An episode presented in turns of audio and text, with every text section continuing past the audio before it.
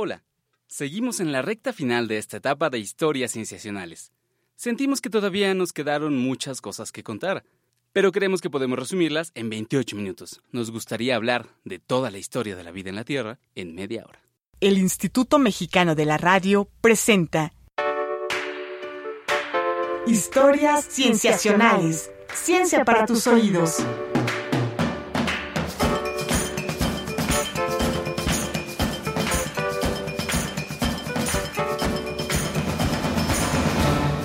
Bienvenidos a Historias Sensacionales. En este episodio haremos un viaje inusual, porque no será solo en el espacio ni en el tiempo, sino en la historia. Ahora verán a lo que me refiero. Primero voy a presentarles a mis invitados. Está con nosotros Margot Mata Holguín y José Ramón Sánchez Castañeda. ¿Cómo están, chicos? Bien, bien, gracias. Muchas gracias por la invitación. No, hombre, gracias a ustedes por aceptar ayudarnos a, bueno, van a ayudarnos a probar una nueva tecnología imaginativa. Gracias por ofrecerse. Este, bueno, mm, no, no, no nos dijeron nada de probar nada, ¿eh? Mm, o sea que vamos a ser sujetos de prueba. No se preocupen. Nunca nada ha pasado por probar. Miren, aquí en el programa hemos experimentado con muchas tecnologías de la imaginación, teletransportación por cinturón, por puerta, por pintura, transmogrificación, viaje en el tiempo, vaya. Pero esta vez estamos echando la casa por la ventana, o como diría John Hammond, no reparamos en gastos. Con un cañón de billetes le disparamos millones de dólares imaginarios a nuestros ingenieros hasta que súbitamente surgió esta tecnología. Este, mm, creo que así no es como funciona la creación de tecnología, ¿eh? Eh, según los políticos, sí. El chiste es que tenemos una de las innovaciones tecnológicas más avanzadas que alguna vez hayan pasado por la cabina de este programa. Les presento entonces la cápsula metafórico-transfilogenética.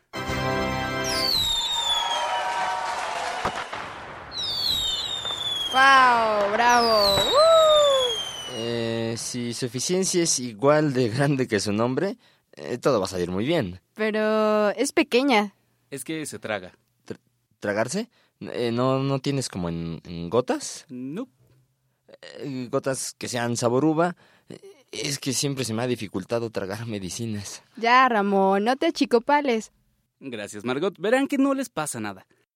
Muy bien, Víctor. Pero todavía no nos dices qué es lo que hacen estas cápsulas. Ah, qué bueno que lo preguntan.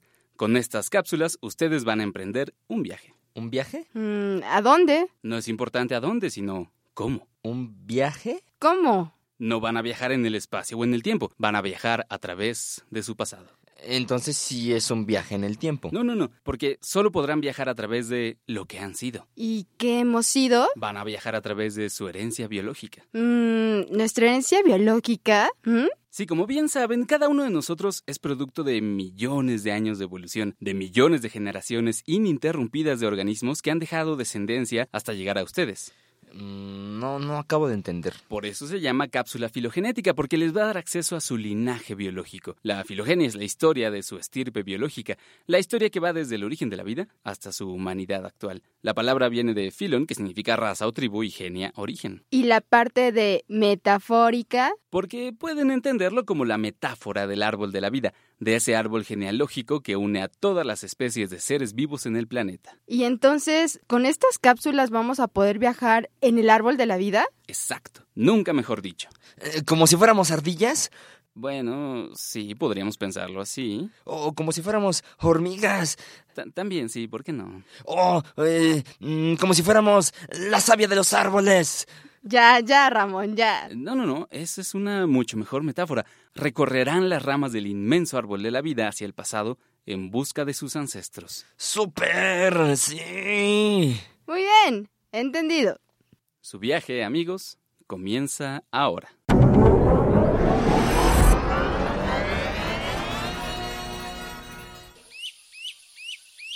Ramón, ¿dónde estamos? Mm, parece... parece una sabana. ¿En qué tiempo estamos? Ay, pues yo no sé, yo cómo podría saberlo. Mm, Debe de haber algo por aquí que nos dé una pista. Espera, Margot, detente. ¿Qué? Alza tu mano derecha. ¿Esta? Ajá, ahora mírala. ¿Y por qué está tan peluda? no sé. No te rías, Ramón. Mírate las tuyas. También están peludas. ¿Qué nos pasó? Es que eres algo así como... como un chimpancé. Tú también. ¿Será el efecto de la cápsula? No, ¿eh? Yo creo que simplemente nos quedamos mucho tiempo en el sol. Por supuesto que es el efecto de la cápsula. Solo me gustaría... mm, ¿Qué, qué suena? ¿Dónde? Escucha. Mira, está brillando. Una lucecita en tu cinturón. ¿Será una bomba? No se me ocurre un universo en el que sea lógico que nos hayan enviado acá con una bomba. Uy, está bien. No más bromas. Ándale ya, aprieta el botón de la lucecita, Ramón. Mm, a ver. Es un holograma. Saludos amigos. Espero que hayan llegado con bien a su primer parada. No se vayan a espantar por su aspecto, es completamente normal. Lo que hicimos fue programar su primer parada a un momento conocido como Mioceno, en específico al Mioceno tardío, más o menos 7 millones de años en el pasado.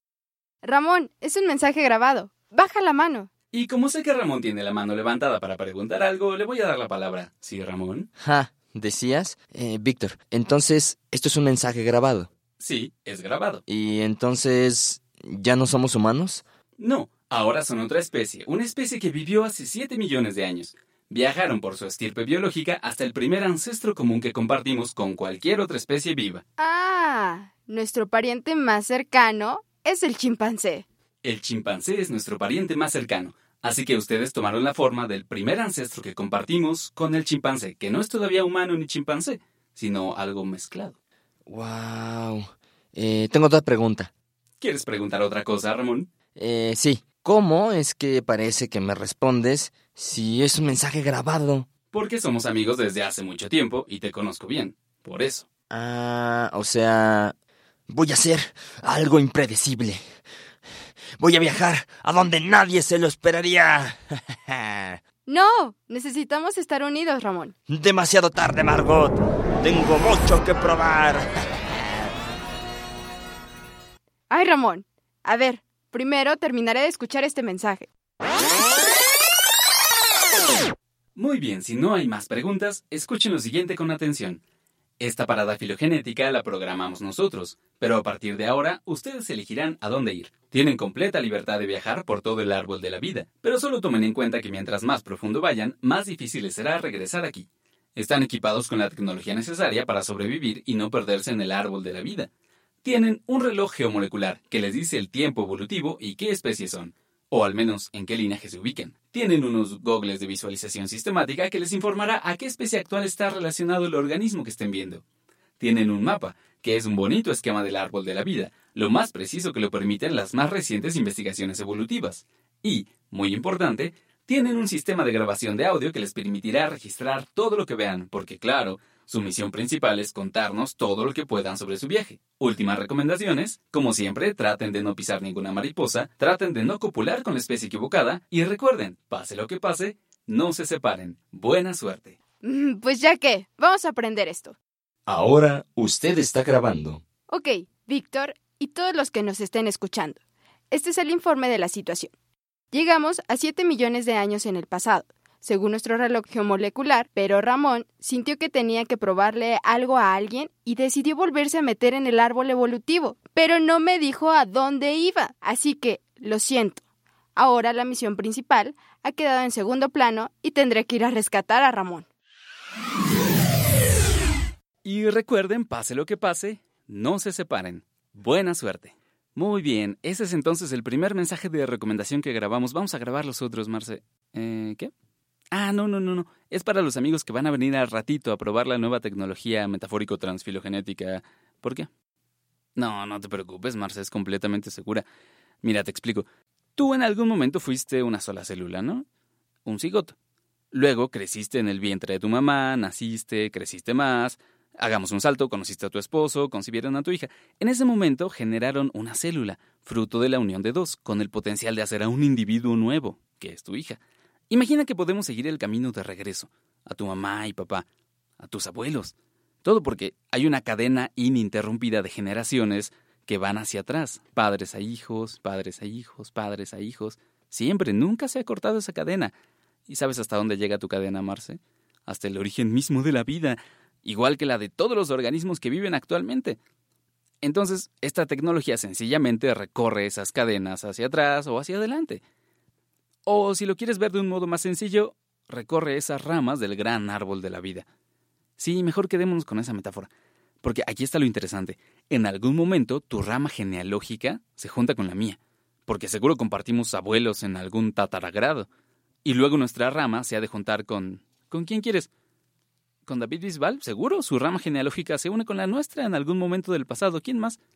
Con Shigeru Miyamoto, la mente maestra de los videojuegos como los conocemos. No sé por qué se te ocurrió ese nombre, pero sí, sí, su cadena, su rama se une con la nuestra de seguro. Y este proceso de unir ramas lo podemos remontar hasta muchas generaciones en el pasado, hasta por ejemplo, encontrar el momento en el que nuestra rama se une con la de otra especie viva. Los chimpancés, digamos, que son los más emparentados con nosotros. Oye, ahora que lo pienso no estaría mal. Vamos a programar la primera parada en el momento en que la rama evolutiva de los chimpancés se une con la nuestra. Vamos a un corte y regresamos. Tú escuchas historias cienciacionales. Ciencia para tus oídos. Ciencia para tus oídos.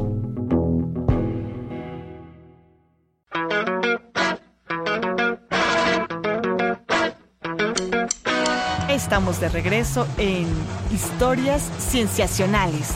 Ciencia para tus oídos. Ciencia para tus oídos. Estamos de regreso en Historias Cienciacionales y en este episodio, recordemos, mandamos a dos enviados especiales a recorrer el árbol de la vida a placer. Nuestra nueva tecnología les permite convertirse en cualquier organismo que esté relacionado con ellos evolutivamente, lo cual equivale a decir que pueden convertirse en cualquier organismo que viva o que haya vivido sobre la Tierra, siempre y cuando sepan qué rama del árbol buscar. Podría ser fácil perderse, sí, pero confiamos en ellos.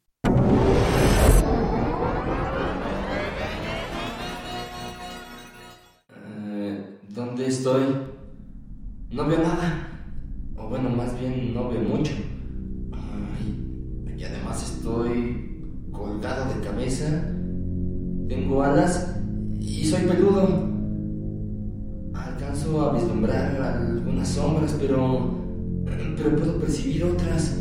Sí, muchas cosas más puedo percibir. Estoy escuchando y lo escucho todo. ¡Guau! Con estos oídos todo es muy claro. Y si me mantengo hablando, es más claro aún. Si me callo, pierdo un poco de claridad. Es como si mi eco me ayudara a ver con los oídos. Seguro soy una papa. No, no, no, soy un murciélago. Sí, un murciélago. Genial. Los murciélagos son mis animales favoritos. Ellos y los delfines. En general me gustan los animales que se orientan con el eco. Eco, eco, eco, eco, eco. Sí. En fin, esto del viaje filogenético no está nada mal. Seguro que esto no estaba planeado, pero de algo nos está sirviendo, ¿no? Uy, creo que ni siquiera había prendido mi grabador. Ramón, eh, ¿Quién anda ahí? Soy yo, Margot. Al fin te encuentro. Ah, ¿cómo te va, Margot? ¿Qué tal? ¿Qué cómo me va? Me va bien, gracias. Pero he estado buscándote por toda la rama evolutiva de los vertebrados. Dejé un mensaje en el ancestro de los vertebrados. Espero que lo reciban. Mm, luego, al tratar de volver, di una vuelta equivocada en el devónico y terminé siendo una lamprea adherida al vientre de un tiburón. ¿Te imaginas? Luego, tuve que visitar casi todas las ramas de las aves. ¿Sabías que para llegar a su rama tienes que pasar por los dinosaurios? Pues yo no lo sabía y me puse muy nerviosa, pero al fin me metí a la ruta adecuada. Pero terminé siendo una especie de pájaro con dientes. Luego, tuve que regresar hasta donde se separan los reptiles que dan origen a las aves y los reptiles que dan origen a los mamíferos. ¿Y cuánto fue eso? 300 millones de años en el pasado. Ah, bueno. Lo importante es que tenemos salud. No, lo importante es que te encontré y que nos vamos. Sí, eh, bueno, debo decirte que no sé si pueda regresar verdad es que no me fijé por dónde vine. ¿Qué? Bueno, para tu buena suerte, yo sí. Debemos volver por esta rama de los murciélagos. Vamos a pasar por la rama que da origen a los arqueodáctilos y perisodáctilos. Ah, claro. Es decir, prácticamente los herbívoros rumiantes o parecidos a caballos. Y pasamos esa rama y llegaremos a la intersección que nos llevaría a los carnívoros.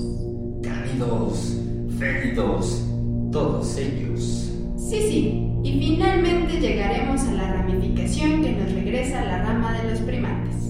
¿Y qué tan lejos tenemos que ir? Cerquita. Mm, 60 millones de años. Ah, bueno, no está tan mal. Ahora déjame hacerte una pregunta, Margot. Mm, tienes tres segundos. Uno. ¿No te. ¿No te gustaría explorar un poco más? No, ya exploré suficiente. Pero imagínate, tenemos acceso al árbol completo de la vida. Ahora somos murciélagos y es una experiencia que ni siquiera podía llegar a imaginarme. Podríamos elegir la cosa más extraña y probar cómo sería una vida así. ¿No te da ni siquiera un poquito de curiosidad? Mm, bueno, curiosidad sí me da. Ahí está el detalle, chata. Podríamos ir a cualquier lugar. Por ejemplo, mm, a ver, ¿cuál es tu flor favorita? Pues el cempasúchil. Podríamos ir hasta allá y ser un cempasúchil. Ni siquiera somos capaces de imaginarnos cómo es esa experiencia, porque las plantas no tienen sistema nervioso que sea capaz de experimentar cualquier cosa. Pero quién sabe, seguro tienen alguna forma de percibir y responder al mundo que no podemos concebir ni siquiera. ¿Sabes qué? Mm, tienes razón. Podemos explorar un poco más. Al fin, que ya le agarré la onda a esto de viajar en las ramas evolutivas. Entonces, ¿las plantas? Vamos, sí, sí, sí. Vamos a ver. Según nuestro mapa evolutivo, uy, necesitamos ir muy al fondo, ¿eh? Ah, ¿Qué tanto? Más o menos a dos mil millones de años en el pasado. ¿Dos millones de años? No, dos mil millones de años. Uy, bueno, ahí me despiertas cuando lleguemos.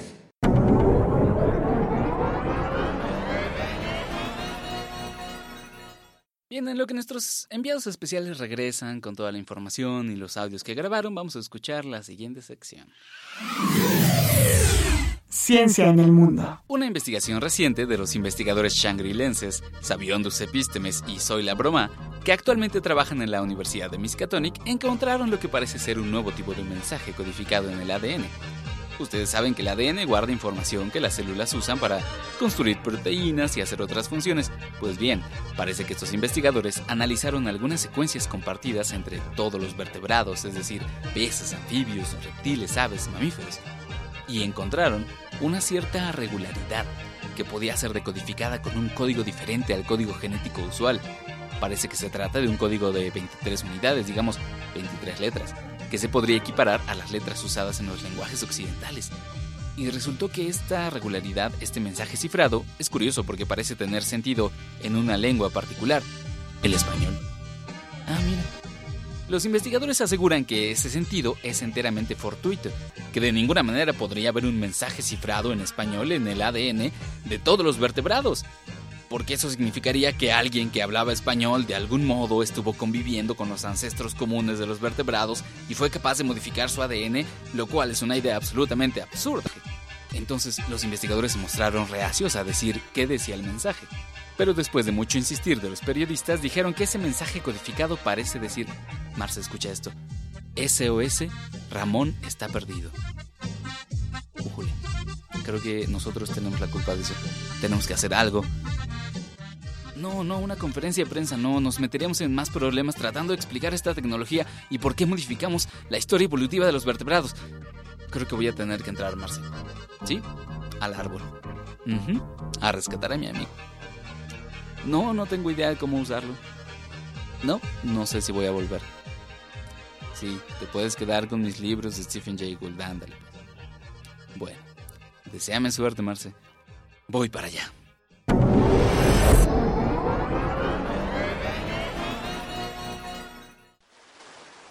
Y bueno, Margot, aquí estamos. Parece que tomamos la ruta correcta y estamos a punto de colonizar la tierra firme. ¿No te parece hermoso? Sí, sí. Es muy bonito. Mira, mira toda esa tierra sin tocar. Hasta ahora la vida solo había existido en el océano. Cuando nosotros las plantas colonicemos ese nuevo mundo, crearemos el ambiente con las oportunidades adecuadas para que lleguen otros organismos.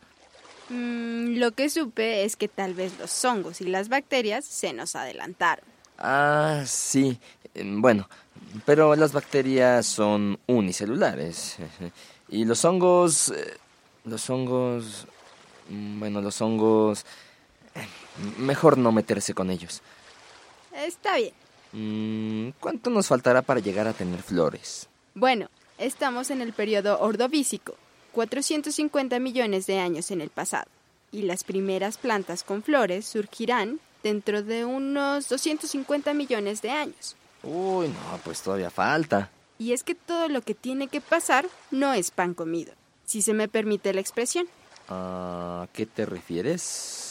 Sí, por ejemplo, míranos a nosotros. Somos verdes, sí, tenemos clorofila, podemos hacer fotosíntesis, pero apenas si tenemos algunos de los órganos que caracterizan a las plantas. Uy, y a duras penas crecemos hacia arriba. No tenemos hojas ni raíz, solo algo parecido a tallos y a estructuras de reproducción. Ay, pues la verdad es que a mí esta vida sencilla me basta. Pero harían falta elegir uno de los tantos caminos evolutivos que nos llevan a la complejidad. Por ejemplo, el camino que nos lleva a las hojas, a las raíces, a los tejidos leñosos, es decir, a la madera, y luego a la especialización de las estructuras de reproducción que terminan en las flores y los frutos. Es un camino no muy fácil. Eh, bueno, no todas las plantas lo tomaron. Sí, no todas. Mm, oye, Margot, ¿es mi imaginación? ¿O esa bacteria nos está haciendo señas? ¿Cuál? ¿La de la derecha o la de la izquierda? Ah, mira esa,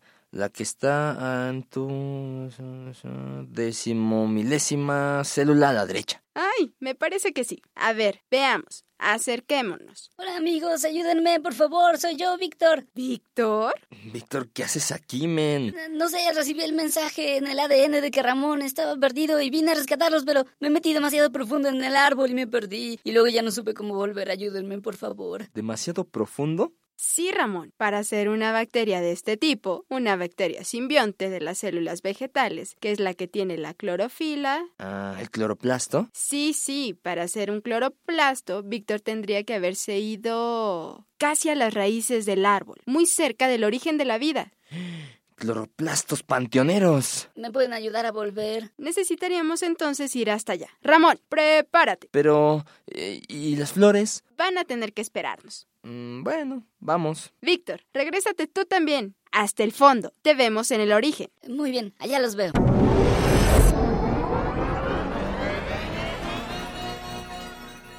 Amigos, Aquí estamos. Sí, aquí. se ven extraños. Mm, Bueno, somos los primeros organismos unicelulares. Somos prácticamente los ancestros de toda la vida. ¡Qué emoción! Me gustaría ser capaz de llorar. Eh, ¿Quieres un poco de mi ADN, Víctor? Tal vez eso te ayude a tranquilizarte. No, gracias, ya se me pasará. Bueno, bueno, ahora volvamos todos juntos, siguiendo el mapa del árbol hasta la rama de los primates. Eh, ¿Cuántos años viajaremos? Cerca de 4 mil millones de años. Ay, va a estar larguito. Me despiertas cuando lleguemos. Las bacterias no duermen, Ramón. Y seguro que los primeros animales tampoco dormían. Vas a tener que estar despierto los primeros 3.500 millones de años del viaje, hasta que lleguemos a una rama de animales que duerman. Y ya para entonces estaremos muy cerca de llegar. Ahora, ¿cómo le haremos para volver todos juntos? Nos tomamos de la mano. ¿Vuelve a decir eso? Eh, nos tomamos de la mano. No tenemos manos. Ah, entonces nos tomamos del pili. Mm, creo que tampoco tenemos pili, Ramón. Si es que alguien nos escucha algún día, el pili es una estructura que las bacterias usan cuando intercambian material genético. Ah, entonces mantengámonos muy unidos, ¿vale? Ah, eso sí. ¿Listos? Listos. Vámonos. 4 mil millones de años de evolución en solo 5 segundos.